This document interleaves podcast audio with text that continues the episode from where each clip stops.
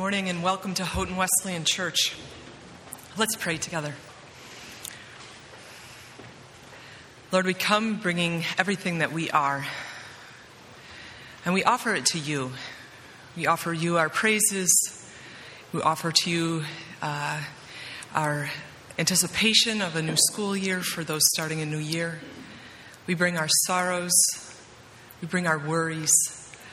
Lord, teach us to bring it to you and to open ourselves to your spirit and what you want to do in us and in this body in this day.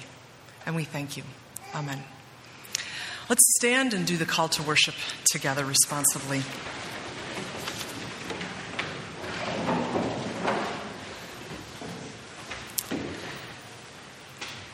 Glorious God, we come together as your people. We come as a praising people, singing your goodness.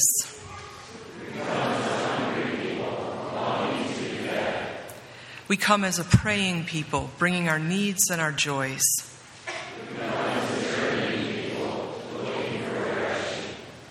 In this hour of worship, inspire and empower us for lives lived in faithfulness to your calling.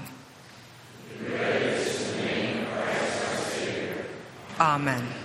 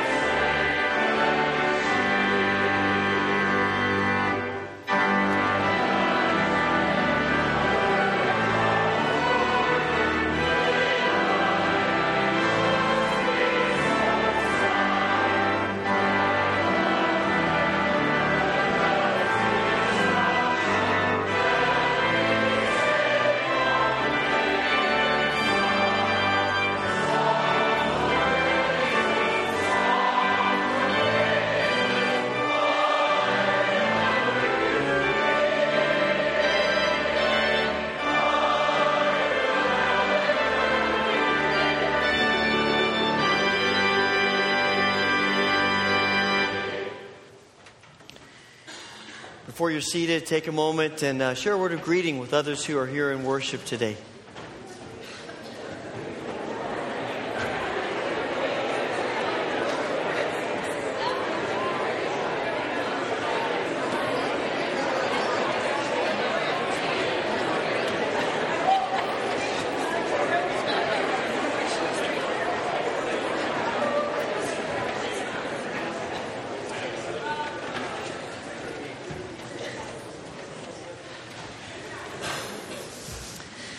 A joy to come together in worship today, and I'm so glad that you are here as a part of this gathering. We welcome those of you who may be guests this morning, and we also welcome uh, new and returning uh, college and academy students. It's great to have you back. You always bring such an energy not only to the town but to our church, and uh, we're excited to uh, to be together and look forward to a wonderful year of worship and spiritual nurture uh, through Christ as we join our hearts and our spirits together. There are some things I want to highlight that are in the bulletin. Uh, tonight at 6 o'clock, we are hosting a service of prayer here at the church. Uh, we, the pastoral staff, will be available for uh, anointing and prayer for those of you who would like that. We'll also spend some time praying for uh, just the academic year and asking for God's grace upon us as we move into the, this another new year of learning and of growth. Koinonia, uh, first Koinonia will be tonight at 7 o'clock in chapel, and this is a great time of music and worship, and we invite you to be a part of this gathering. You'll also notice that the adult choir uh, begins rehearsals on Tuesday of this week. We'd love to have you be a part of the choir and use your gifts and talents that God's given you, and you see the information in the bulletin about that. Next Sunday morning is the beginning of Christian Life Emphasis Week. It's always a highlight in the life of our church in the year. And uh, we will be, uh, begin that in our worship services here next Sunday and following through Wednesday up in the chapel at the college. There's a plethora of inserts in your bulletin today. You may have noticed that. Uh, partly because we want to present you with opportunities to get involved in small groups, in Bible studies, in, uh, in other ways of nurturing your faith.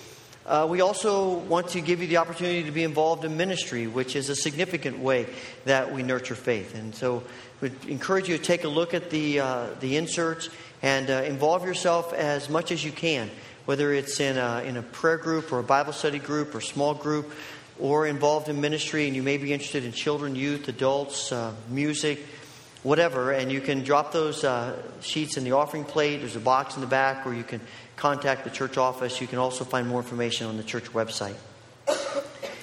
There are always uh, concerns, uh, things for prayer that uh, are in the bulletin, things that are on our minds and hearts. And along with uh, things related to us here, we want to pray for the people who have been affected by Hurricane Isaac. And we want to pray for our world that God would continue to work miraculously in places of such great need. I invite you now to join me in the prayer of confession that is printed in your bulletin.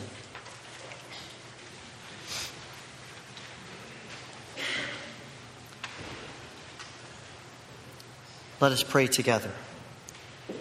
Heavenly Father, you are perfect in love, power, holiness, compassion, and truth. We are not. Forgive us for being more concerned with taking love than with giving love. Forgive us for being more concerned with wielding power than with embracing weakness. Forgive us for believing that holiness is defined by behaviors we check off a list than with openness to being filled by your Spirit. Forgive us for being unmoved with apathy toward people in need than with being moved by compassion like Jesus. Forgive us for minimizing the truth so that people will think well of us rather than embracing the truth that sets all of us free. And forgive us for giving others the impression that we are more like you than we are. In your grace and mercy, hear our prayers and give us fullness of life that can be found only in you. Amen.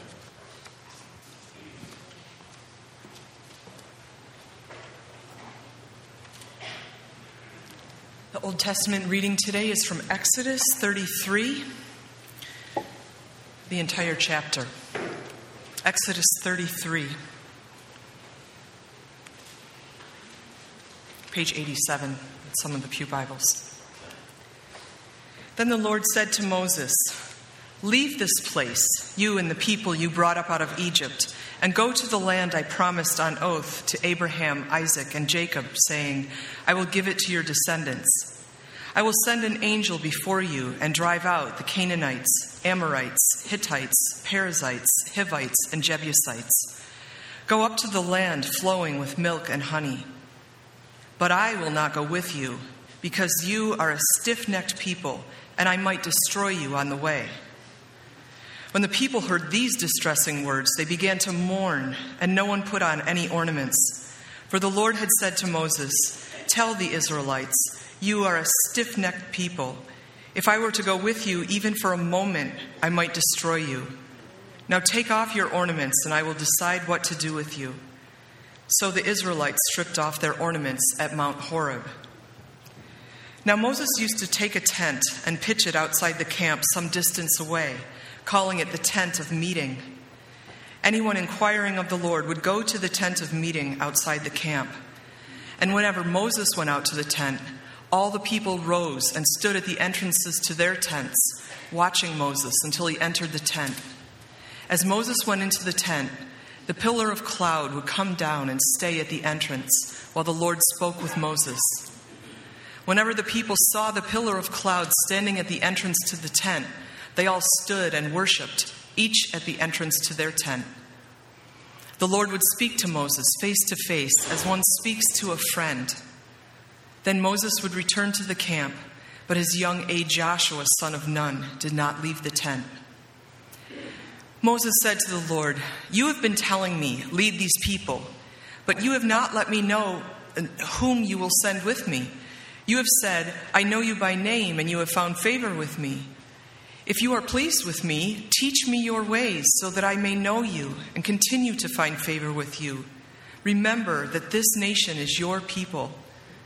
The Lord replied, My presence will go with you, and I will give you rest. Then Moses said to him, If your presence does not go with us, do not send us up from here. How will anyone know that you are pleased with me and with your people unless you go with us? What else will distinguish me and your people from the other people on the face of the earth? And the Lord said to Moses, I will do the very thing you have asked, because I am pleased with you, and I know you by name. Then Moses said, Now show me your glory. And the Lord said, I will cause all my goodness to pass in front of you, and I will proclaim my name, the Lord, in your presence. I will have mercy on whom I will have mercy, and I will have compassion on whom I will have compassion. But he said, You cannot see my face, for no one, no one may see me and live. Then the Lord said, There is a place near me where you can stand on a rock. When my glory passes by, I will put you in a cleft in the rock and cover you with my hand until I have passed by. Then I will remove my hand, and you will see my back but my face must not be seen. This is the word of the Lord. Please stand with me for the singing of the doxology as the ushers come forward.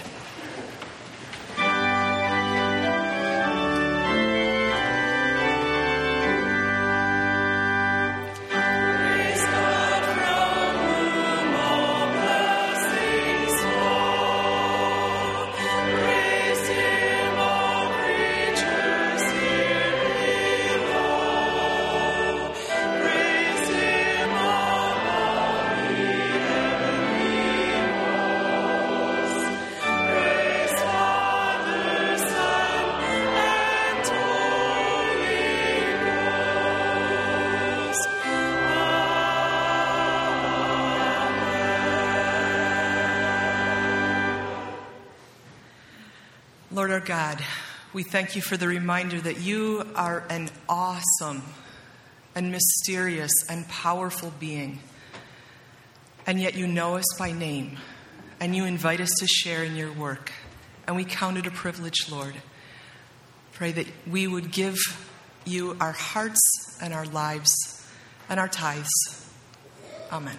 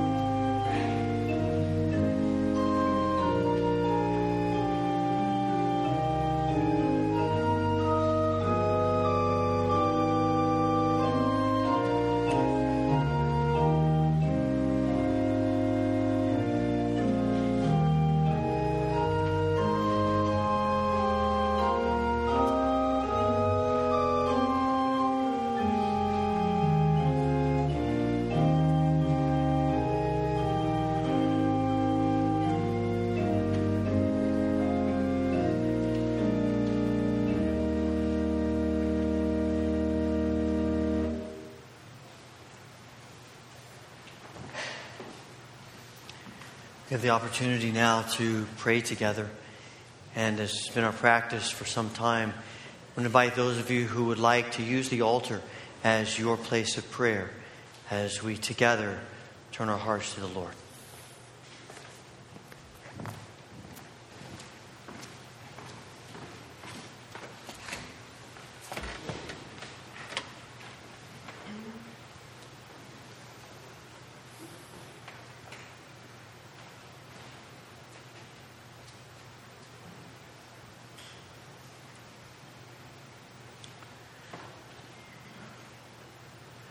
Gracious Heavenly Father, we thank you for your loving kindness and your goodness to us. We come today in desperate need of you. And we come today asking you not only to hear our prayers, but to shape our hearts in such a way that we pray prayers that honor you and please you and help us to see you as you are. Father, today there are many burdens that are on our hearts, some things about our own lives, some things for others. There are burdens of grief and loss and burdens of pain burdens about relationships, fears about the future, uncertainty. In this moment of silence, we lay, we lay all of these burdens at your feet. Hear our prayers.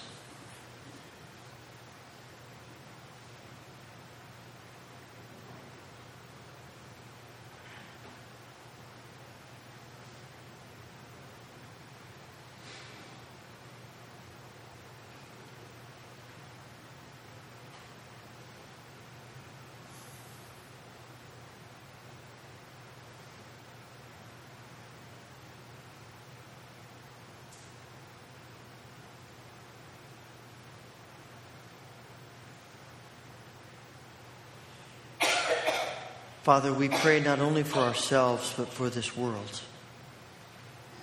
We pray for the people who have been most affected by Hurricane Isaac. Thank you that the devastation and damage was not nearly what it was when Katrina struck. But we know that there are many people who are homeless, who have lost everything, and who have no idea how they're going to move forward. We pray for your grace upon them. We pray, Father, for those places of the world where violence and war are just common life. And we ask that you would bring an end to the violence, that you would send your peace, that you would help your church to be a light in the midst of the violence.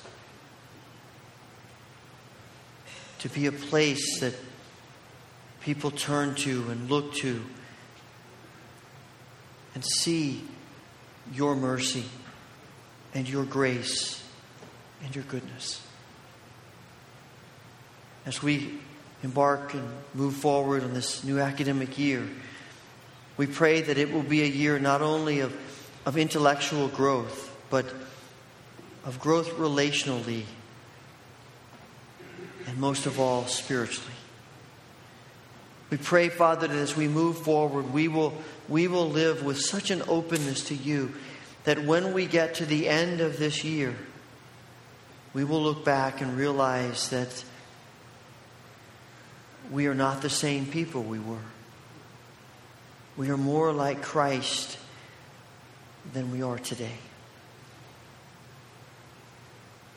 Thank you, Father, for hearing our prayers.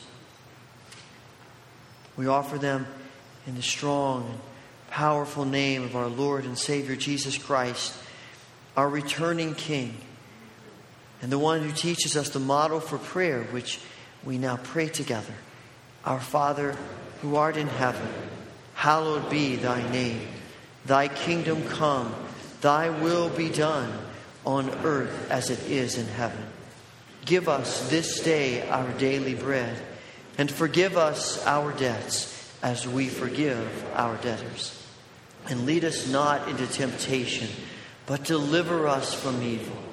For thine is the kingdom and the power and the glory forever.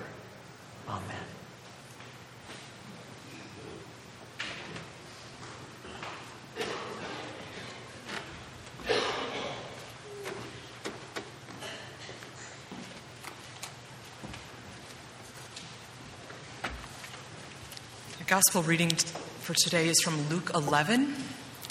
I invite you to stand as we consider the story of Jesus teaching his disciples to pray. Luke 11, verses 1 to 13. One day Jesus was praying in a certain place. When he finished, one of his disciples said to him, Lord, teach us to pray, just as John taught his disciples. He said to them, When you pray, say, Father, hallowed be your name, your kingdom come. Give us each day our daily bread. Forgive our sins, for we also forgive everyone who sins against us. And lead us not into temptation. Then Jesus said to them, Suppose you have a friend, and you go to him at midnight and say, Friend, lend me three loaves of bread. And a friend of mine on a journey has come to me, and I have no food to offer him. And suppose the one inside answers, Don't bother me. The door is already locked, and my children and I are in bed. I can't get up and give you anything. I tell you, even though he will not get up and give you the bread because of friendship, yet because of your shameless audacity, he will surely get up and give you as much as you need. So I say to you, ask and it will be given to you. Seek and you will find. Knock and the door will be open to you. For everyone who asks receives. The one who seeks finds. And the one who knocks, the door will be opened. Which of you fathers, if your son asks for a fish, will give him a snake instead? Or if he asks for an egg, will give him a scorpion? If you then, though you are evil, know how to give good gifts to your children, how much more will your Father in heaven give the Holy Spirit to those who ask him? This is the word of the Lord. Thanks be to God.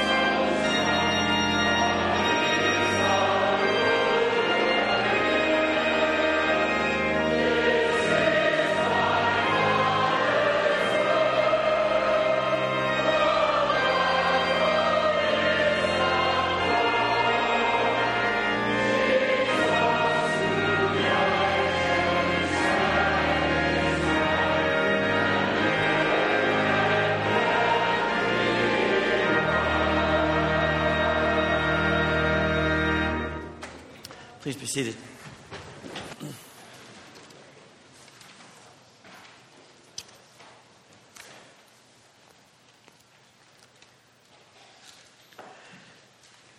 I doubt if I have to convince you that we live in a world of what have you done for me lately? Right? The, the best author is only as good as her latest book. The, the Grammy Award winning singer is only as good as his latest album. The CEO is only going to stay in place if he brings a profit to the shareholders, and not just yearly, but quarterly. The world's best, best athletes are continually looking over their shoulder because there is someone coming who is faster and stronger and better. And we live in a world in which, even when your favorite team wins the championship, almost immediately we're asking, so when are they going to win the next one? But this idea of, of a world in which we think, What have you done for me lately? isn't a 21st century invention. This is not even something that started just a few decades ago. This is something you can trace back at least to the 32nd chapter of the book of Exodus. Now, you remember the context of Exodus as the book opens, Israel is enslaved in Egypt. And the people cry out to God, and God said, puts his hand on Moses, and he says, I want you to go free my people. And of course, Moses and God have this conversation about that, and eventually Moses goes, and, and he becomes God's means of rescuing his people from Egyptian slavery. And God indeed brings them out from the hand of Pharaoh. And he parts the Red Sea and they cross, cross on dry land. And he says to them, all the while that they are in the process of leaving Egypt and moving on, that he has this promised land reserved for them. This place that's described as place of milk and honey, and it's synonymous with the most amazing place you could ever imagine. This is what I have in store for you. The people end up in the wilderness, and God is preparing to bring them into that land. And He says, You're going to need some instructions. You need to understand what the expectations are. And so He has Moses come up on the mountain, and for 40 days, Moses is on the mountain talking with God. And God is giving him the commands and the laws of how, how his people should live. And after a while, the, the people still down in the desert get antsy. And they start wondering about what's happened to Moses. And they turn to Aaron and say, You got to do something here. And Aaron says, All right, give me all your gold. And he pours it into a mold and creates a golden calf. You know, I think one of the most outlandishly humorous lines in all of Scripture is when Moses confronts Aaron and he says, What, what, you, what were you thinking? And Aaron says, Hey, I just took the gold, I threw it in the pot, out came this calf. I don't know what happened. you know, I don't know. It's, you know, even Moses had to smile when he heard that. And, and you know, the people worship this calf, and there's probably a lot of, of uh, hedonistic revelry going on at the same time. And as you might well imagine, God is angry. Moses isn't real happy either, and he comes down from the mountain and he smashes the tablets. And then you come to chapter 33. And chapter 33 opens, and God says to Moses, All right, here's the deal. I'm going to keep my word. I am going to bring my people into this promised land. I'm going to send angels ahead of them to drive out the people who are there. And they are going to get established. But here's the thing I'm not going with you. Now, that was something for God to say because the whole book of Exodus is built around the idea of God dwelling with his people. From the very beginning, God has said to Moses, I'm going to rescue my people from slavery because I want to dwell with them. Chapter 29 says that the Lord says, This is how people will know that you are, that I am the Lord and you're my people because I'm going to dwell among you. Everything in his book is leading up to this idea that God dwells with his people. Now, we take that for granted because we have read the scriptures and we know the heart of God. But this is a very unusual idea. Among the other ancient peoples, there is no concept of a God who is personal in the same way God is personal. For the other ancient peoples, their images of their gods, their, their gods are, are manipulative and capricious. They are angry and hateful and, and the only reason that human beings exist, according to their creation stories, are because the gods were forced to create them. Or because they figured out that maybe these human beings could do something for us. There is no sense of dwelling among them, of having any kind of a healthy relationship with them, such as God is wanting with the Israelites. It, it reminds me of, of the story, the book, uh, the movie, The Help. I'm sure many of you have read the book or you've seen the movie. And it's a story about these white socialite women in the, the deep south in the 50s, early 60s, who hire black women from the other side of the tracks to come and work in their homes. And, and the, these socialite women have the, these black women in their homes, but not to have a relationship with them.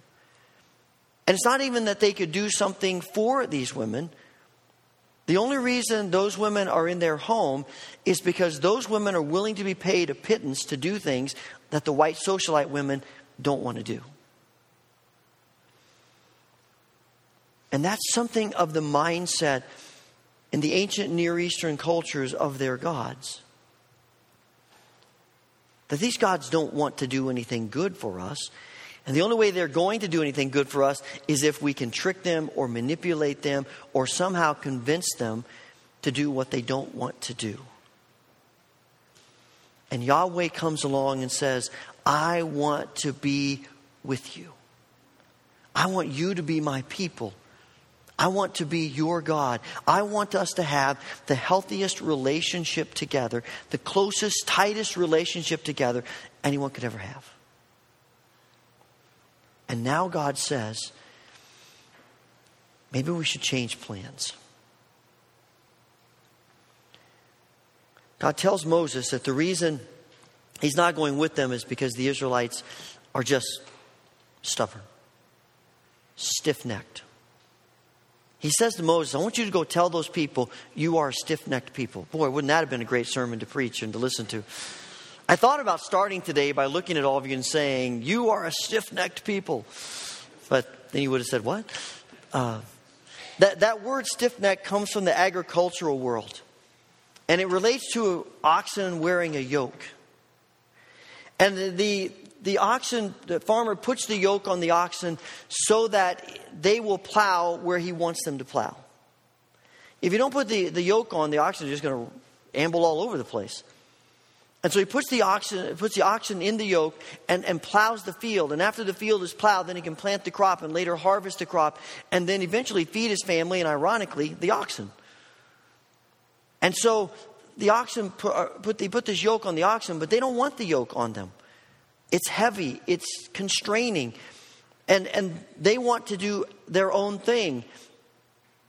And so they fight the yoke. And some of them may fight enough and pull and push and even get violent enough with the yoke that perhaps one of two things is going to happen. Either they're going to break the yoke or break their neck. And God says to the Israelites, that's what you are. Yikes. In fact, he said, it's the same word that's used to describe the situation that the Israelites find themselves when they're in Egypt. That they are, there we go, don't want to crash, that, that they are enslaved under the yoke of slavery. And it's the word that God uses to describe Pharaoh and Pharaoh's attitude toward God. He is stiff necked. God says, Do this, and Pharaoh looks at him and says, No. And God says to Israel, You know, you're like Pharaoh. You know, we understand stiff neckedness. We get that. You know, how many times do, does God say, here's, here's what I want you to do, and we say, mm, I think I'd rather do this? and we do this. How many times do we turn to God with in, in distrust and say, Why are you doing this to me? Why won't you let me have what I want? Why won't you let me do what I want? How many times do I read the, the Old Testament and I read the stories of the Israelites, like chapter 32 of Exodus, and I think, man, how stupid can these people be? After all the things God has done for them, and this is what they do, and almost instantaneously, I can just about feel God's tap on my shoulder saying, Really? Seriously? You're going to talk about their stupidity? Are you kidding me? Come on. We get that, right?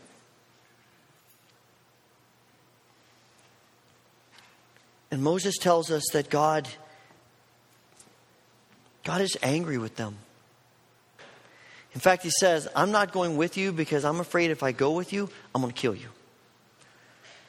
That kind of bothers us, right? I mean, it offends our sensibilities that God would say that. We, we want a, a nicer, gentler image of God than that. It doesn't seem to bother the writers of Scripture because they give us all kinds of times when God says those type of things. But it bothers us, and I think it's because our view of God is skewed. Our view of God is that sort of a doting grandfather who just gives us what we want. He, he just he just keeps just giving us whatever we want, and you know never makes trouble, ne- never says anything to us. You know, if, if we want to do that, we can do it. If we want to do that, we can do it. You know, whatever makes you happy. But God says, I got bigger plans for you than that. You have to remember the Israelites, the Israelites are God's witness in the world. God says, I have brought you out of slavery and I'm establishing you in this land so that the rest of the world will know what it looks like to be related to me. And then they will want what you have and will be drawn to me, and they too will become my people, and they will experience life as it, I created them to experience it. But when you go off the rails and you go your own way and you, you act in this stiff necked way, and you reject me, you send a clear message to the rest of the world that I can't be trusted that I'm just like all the other gods. So why would they follow me? And that image of me is going to be passed along to your children, and they're going to see me that way. And your grandchildren, they're going to see me that way. And the rest of the world's going to see me that way. No wonder God is angry. I mean, shouldn't we be angry at injustice? Shouldn't we be angry when people who, who should know about God are prevented from knowing about God? Shouldn't we be angry when we see things happening in the world where people are being hurt and needy people are being ignored? You know, things like human trafficking ought to make us angry. It's not loving to sit back and say, hey, not my problem. It ought to motivate us. We ought to have some passion about it. And God is angry. And the people respond by throwing off their ornaments, which I think is probably a reflection back to the golden calf, because that's how it was made. And they're like, let's distance ourselves from that now. And because it's a sign of celebration, and this is no time to celebrate, this is a time to mourn and repent. And then Moses says to God, Lord, if you don't go with us, we don't want to go. If you don't go with us to the promised land, then it's not really the promised land. If you don't go, we don't want to go. And I am fascinated by those words of Moses. Because I know how often I am more interested in the promises of God and the gifts of God than I am the presence of God. I know how often I am satisfied when God gives me what I want, whether I sense His presence or am open to His presence or not. And Moses declares to God if your presence isn't with us, then you can keep your gifts you can keep your promise. Because more than anything, we want you.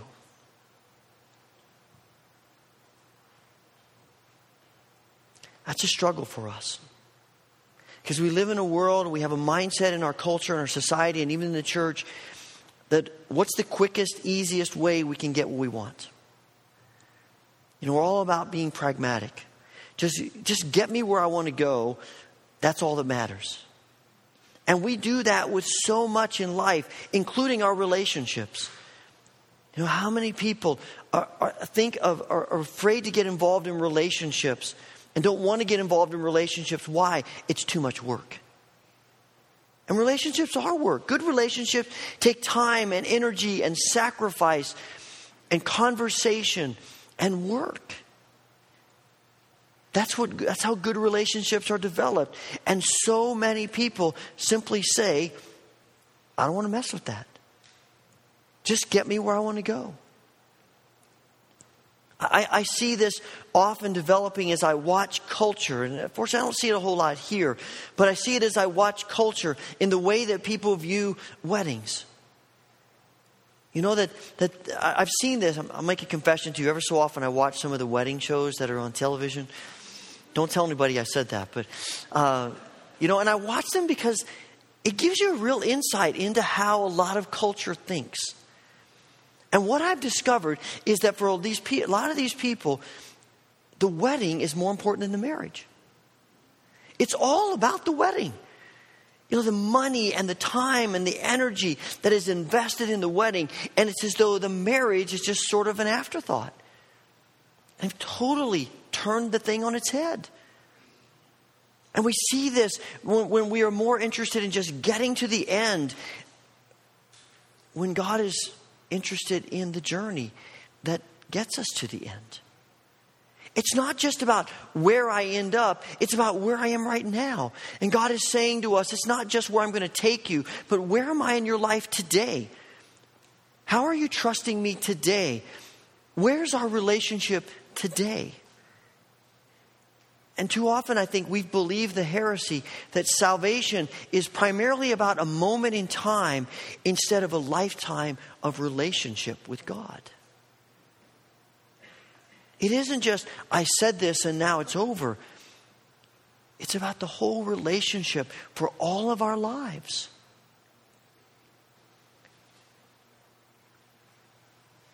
We understand, God, I'd rather have your gifts. And if your presence comes along, that's awesome, but it's really about the gifts, it's about the promise. Someone was telling me recently that when their children were young, uh, one of the children's grandmothers used to uh, clean out her purse at night of all the change that she had accumulated that day. And she had a jar for each one of the grandchildren, and she put the change in the jars. And then, whenever the grandchildren came to visit, she would give them the change. Well, as you might well imagine, what happened is every time the grandchildren came to visit, they pulled up to the house, jumped out of the car, and ran to the house where grandma, to the door where grandma's standing there, and they run right past grandma because they're going for the loot. And what was started as a really nice, kind gesture ended up, you know, revealing some things about the children that we understand. And I suspect even when the parents said, Now look, at least you got to say hi to grandma and give her a little bit of a hug, the whole time they're looking past grandma to the jar. And certainly their thoughts are on the jar. And I suspect that there are times where that's our mindset about God. Lord, your presence is great, but what about your gifts? What about your promises? See, we have bought into the culture's idea, and you see it in the church, that that people believe that what really gets attention is what's flashy and big and magnificent. And certainly God does those things, and we give thanks to Him for that. But if that's our focus, we're going to miss the presence. If our focus is on the presence, ultimately the gifts and the promises get fulfilled. But God is saying it's not just about gifts. It's not just about thinking, how can you manipulate me into giving you what I want? I want relationship with you. I want to be with you. And it's such a passion for us to want God's presence that we are willing to say, if we don't have your presence, then we don't want the gifts. We want the presence that much.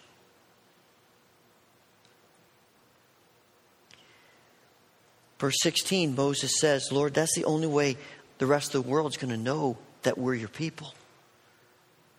The only way the world's going to know that we're your people is if you're with us. And so, we as a community of faith will only be defined as God's people if our passion is for the presence of God. And what does that look like? What does it look like to have, have a passion for the presence of God? I think you can boil it down to having a desire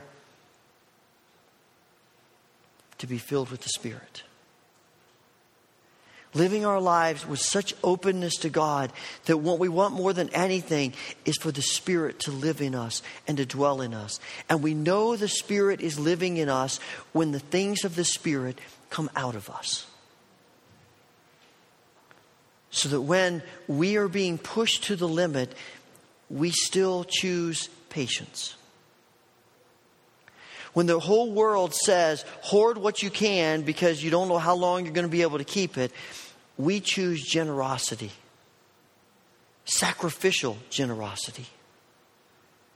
When we'd rather not spend time, hang around with people who are needy and, and, and people that aren't like us, but we choose compassion and involvement anyway.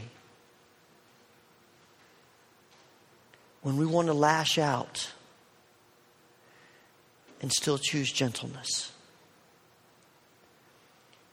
When we want people to embrace our opinions, but instead speak God's truth.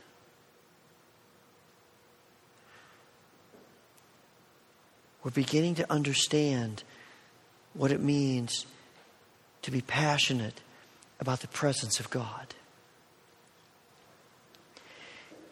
It's about choosing servanthood, so much so that,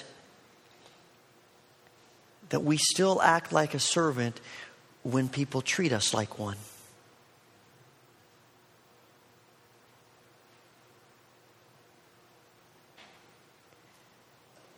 As we embark on this new year, we are faced with a decision. What's our passion going to be? Where, where's our focus going to be directed? Are we more about the gifts and the promises of God or about the presence of God? Is the passion of our heart to be filled with the Spirit, so much so that the Spirit comes out of us. And people begin to look at us and say, Those people have something different. And I want to know more about that. You remember Jesus says to his disciples in the last night before going to the cross, He says, The world's going to know you're my disciples, not if you move mountains not if you heal the sick, not if you display great power, as awesome as that is. They'll know you're my disciples if you love one another.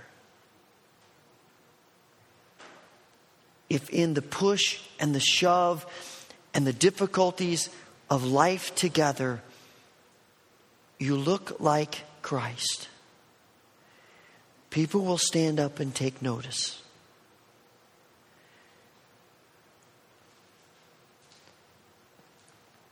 So, what's our passion? I heard a story that happened probably 20 or so years ago. I don't know the exact date, but happened actually here in our church. Before we lived here, there was a, there was a, a little boy in the church, I think probably four or five years old, who was having a birthday. And he was really excited about this birthday, and especially all of the gifts that he was going to receive. Had a list of them and he's communicating them and he's you know he's just talking about this all the time. And I think his birthday was on Monday and on Sunday night the church had a big potluck dinner. And so everybody is back in the community room and getting settled around the tables and all the families with their food. And Pastor Mike stands up to give the, the prayer for the meal. And he begins his prayer by saying, Lord, thank you for your presence here. And little boy's head pops up and he said, Presents? They have presents here? They brought me presents? This is awesome. I'm pretty sure the whole table had a difficult time containing themselves as the prayer was completed. And you know, when I heard that story, I thought, wow, that is so me, and I suspect it's you. Because we're continually faced with the passion, the focus, the decision of our lives. Is it on the presents that God may give us? Or is it on God's presence with us? The choice has huge implications. Father, we thank you for your grace and your mercy and your power to us and for all of your blessings in our lives. And we are so grateful. We can't begin to thank you enough.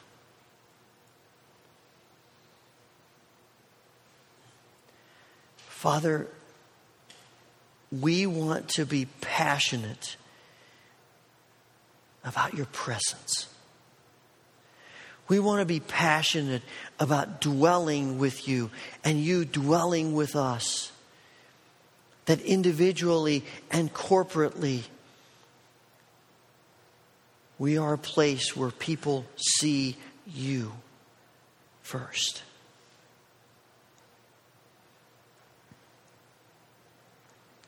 Let this be our passion, as it was with Moses. And let it lead us and guide us and establish us in this year ahead. Amen.